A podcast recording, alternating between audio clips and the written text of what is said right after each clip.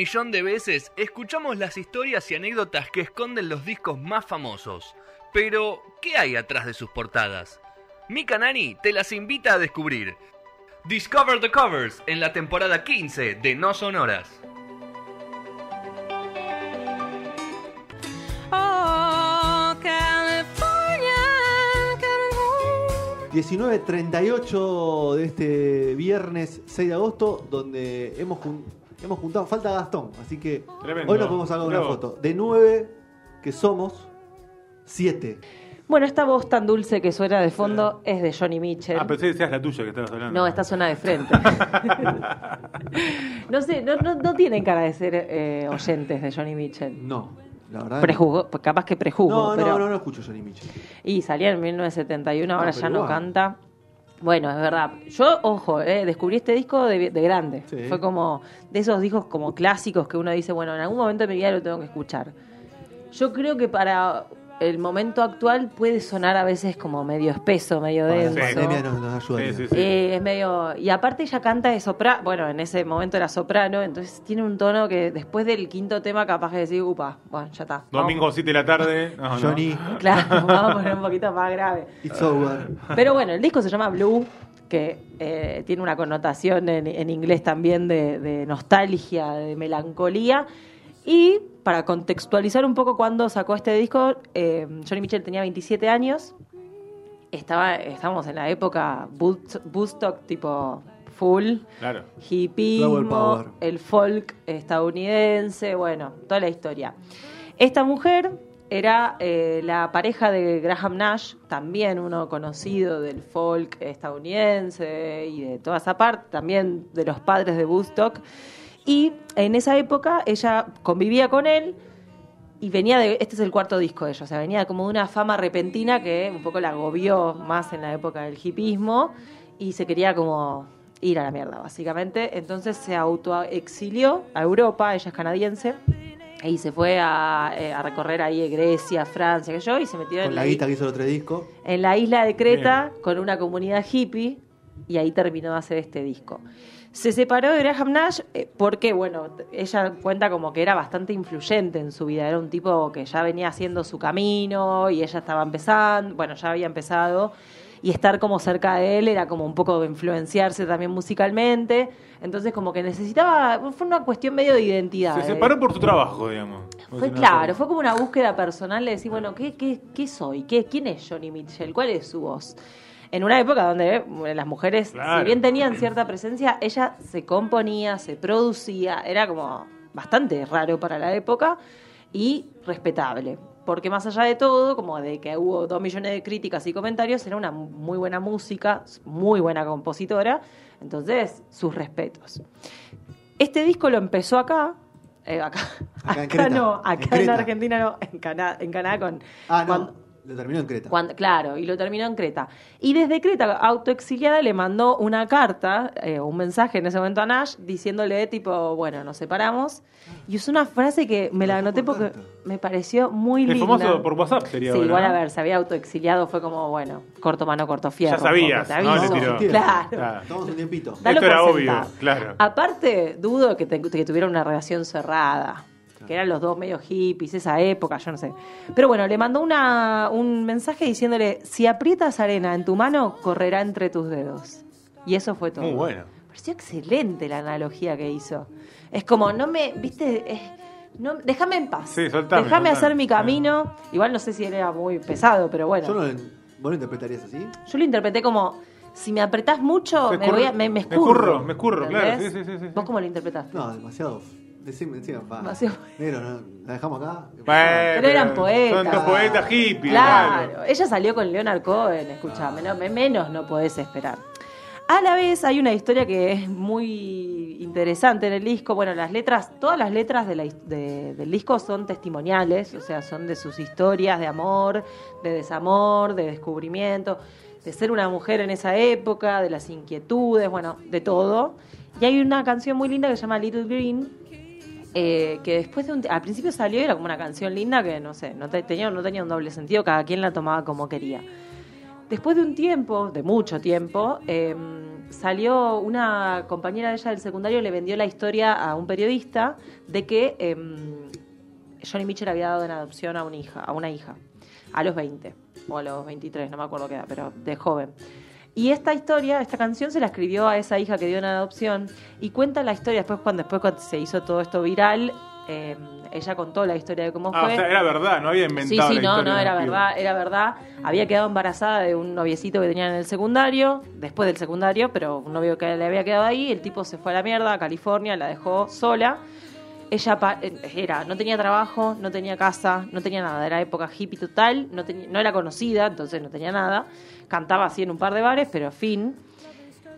La tuvo a la nena y no le pidió ayuda a nadie, no le pidió a los padres, no le dijo nada a nadie, porque en esa época, ahora ya es bastante difícil, en esa época ser madre soltera, Claro, sin mal. nada, sin casa, sin trabajo, sin nada, era como matar a alguien, dice ella. Complicado. Entonces, eh, nada, la tuvo sola. En ese momento se casó con eh, Mitchell, que era Chuck Mitchell, creo que se llama chabón. Era una pareja de- de- de- del momento que dijo, bueno, casémonos y criemos a esta nena. No pudo con eso, no consiguieron trabajo, le fue mal y, y al tiempo dijo, bueno, la voy a dar en adopción porque no, no, no es una vida que le pueda dar. Entonces la terminó, terminó llamando a una casa en adopción. En Estados Unidos se ve que eran mucho más abiertos en el 71 que acá. Ahora, Que acá ahora, 50 si te años después. allá, claro. Claro, y la terminó dando en adopción. Y cuando salió esta nota, esto es lo, lo flashero, eh, había una chica modelo que se llama, eh, bueno, no me acuerdo el nombre ahora, eh, buscando a sus estaba embarazada, estaba buscando a sus padres biológicos, sabía que era adoptada porque iba a tener un hijo y quería ver qué onda la historia del médico. Y justo salió esta noticia y le- se leyó y empezó a ver similitudes. Ella era canadiense, la época, pim, pam. Llamó a la representante de Johnny Mitchell y le dijo, mira, me parece que nuestras historias son parecidas. Y bueno, se reencontraron y resulta que de esa manera ella encontró a su hija, a la que había dado, a su hija biológica que había dado en adopción, y tienen una relación hasta el día de hoy. Como Fantino. Eh, es verdad, ¿sabes que sí? Eh, Ocioli, ¿no? También había tenido. Kelly Dale Anderson, ¿puede ser? Sí, exactamente. Pero tiene otro nombre, o sea, ese sería el nombre que le dio. Ki- Kilaurin Gibb se Ahí va. llama. Ahí la- tenemos la, la- a los que están viendo en Twitch, modelo. punto cero, o LA o punto cero punto me. Ahí ves todo, eh, la, la imagen del disco, la tapa del disco tan icónica, que es una imagen de la cara de Johnny. Exactamente. Me, me, me da perdida, ¿no? Blue. Me voy tocando la guitarra. Está triste, está triste. Está Bueno, cantando uno de los temas estos, claramente. Claro, imagínense. Igual, igual lejos de ser todo triste el tema, hay temas Lo movidos. está testeando a, a Graham.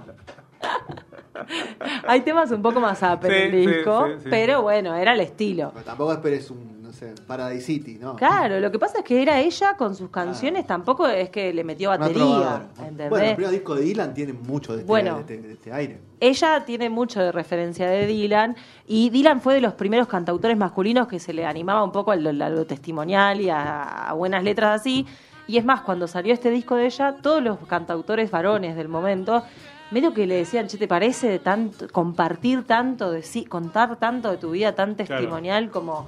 Y, y les ponía un poco la vara porque era como, bueno, si esta mina la está rompiendo con esto... Hagamos, tengo- debemos hacer lo mismo. Exacto. Y bueno, en ese momento ella que se aisló para terminar este disco, venía con una carga, la fama a ella particularmente la, la angustiaba, además de por todo lo que implica la fama, porque ella se hizo famosa, o sea, dio a su hija en adopción por ser pobre y no tener un mango, y de repente se compró una casa, un auto, lo que sea. O sea, el año siguiente la pegó con el primer disco, Se la bancaba un poquito más. ¿me ¿no? entendés? Y, nada, se reprochó toda su y, vida. Y tremendo, porque es, es- claro, es eso, un año de diferencia. Exacto, y sí, bueno, pero bueno, viste, son esas decisiones de.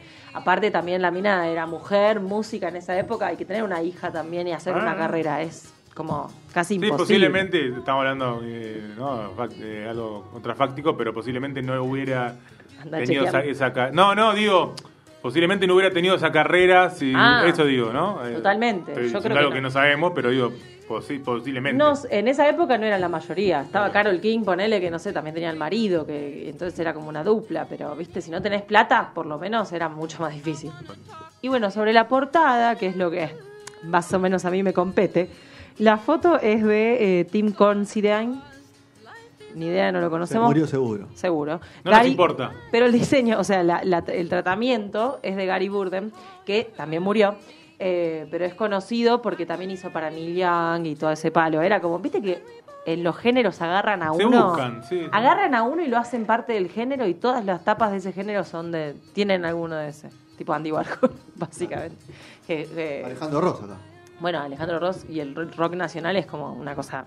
Bueno, este Gary Burden, eh, un dato no menor, es la única tapa que no diseñó ella de sus discos. Ah, encima ese. Porque ella se reconoce como artista plástica, además de música. Es más, se ¿Lo hace reconoce. Sí, sí, no, tiene un disco, tiene. Es artista plástica, digo. Solo Ok. es subjetivo el arte, que Claro, en ese sentido. claramente. No, Ah, no, pero digo, es reconocido sus tapas por, por ser Sí, buena. sí, es bastante figurativa. De hecho, tiene una que es hermosa, que es verde, no me acuerdo el nombre del disco, pero tiene es como una pintura, son todas eh, autorretratos.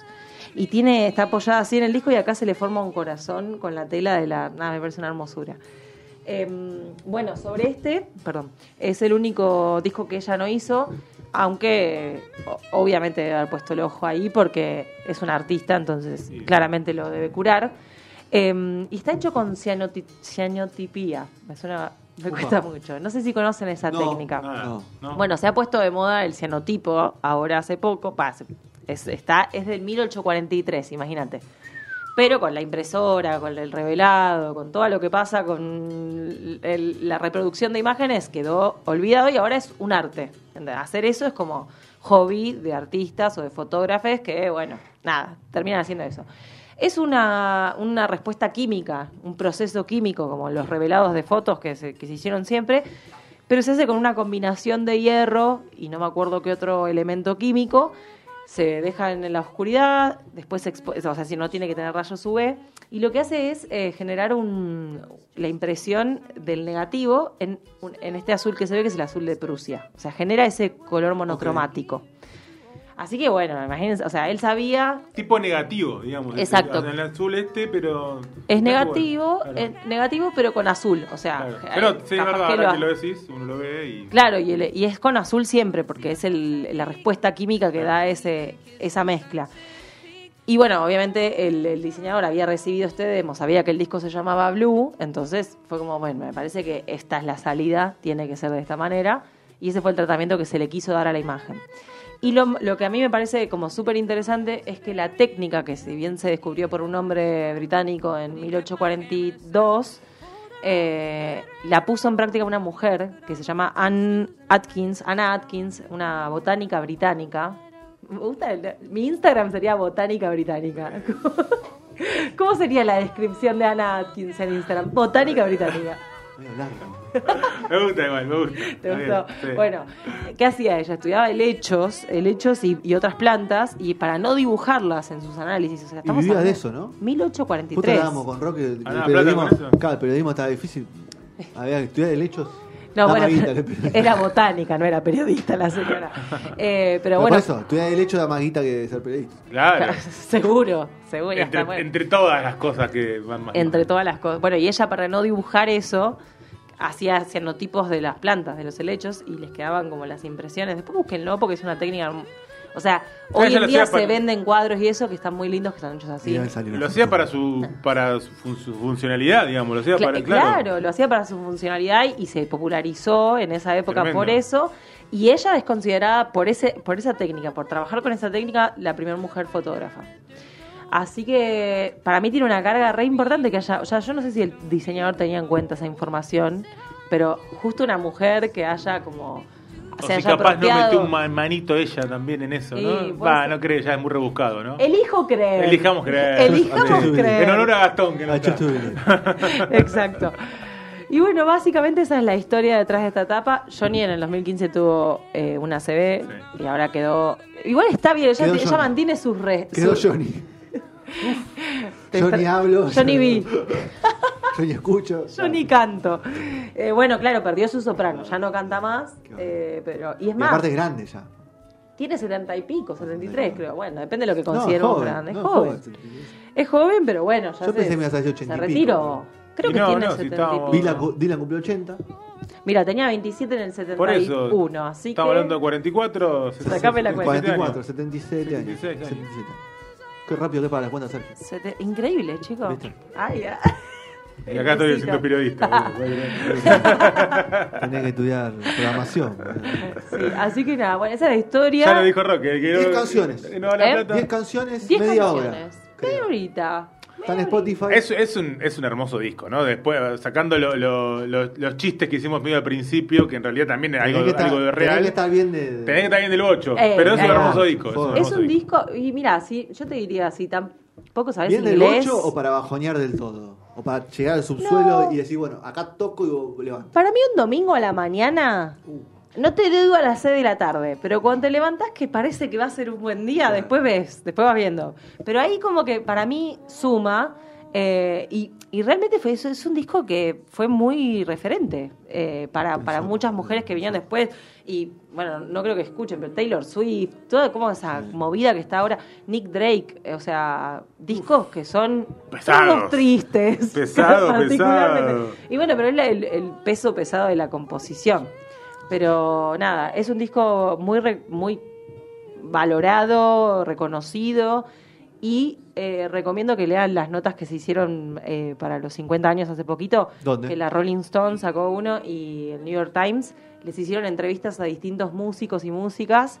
Muchos participaron en el disco y otros eh, simplemente opinaron eh, de, de cómo influyó ese disco en sus vidas. Y hay historias muy lindas. Tenés que tratar de agarrar el, el New York Times, la que no te debe agarpar, ¿viste? Porque si no, suscripción. Ah, buscalo en. Google, poner traducir esta página. Y... Bueno, Yo así Bueno, saqué la información, chicos. recomiendan, recomiendan página pirata. Ah, para yo una, vez- yo No una es vez. pirata, es yo la una vez página de ellos, está subido, Me, abierto. re- me retó una vez Bravo a mí con, hace años ya, ¿no? Me recomendé, no me acuerdo, que recomendé algo tipo para bajarte, ¿no? Y- Streamio. Pero- Por Bueno, favor. Cerramos el programa del día de hoy con Discover the Cover, la Sí. una de las tres secciones que Rodri destacó dentro de este programa. ¿Dijo cuál era la tercera? No, no sabemos. Capaz que la dejar en misterio. en Ahora hay- que Preguntale. pincharlo. Capaz que como vos sos una de las preferidas. No me escuchó igual, ¿viste? Como, Como que... vos sos una preferida, capaz te cuenta cuál es la tercera.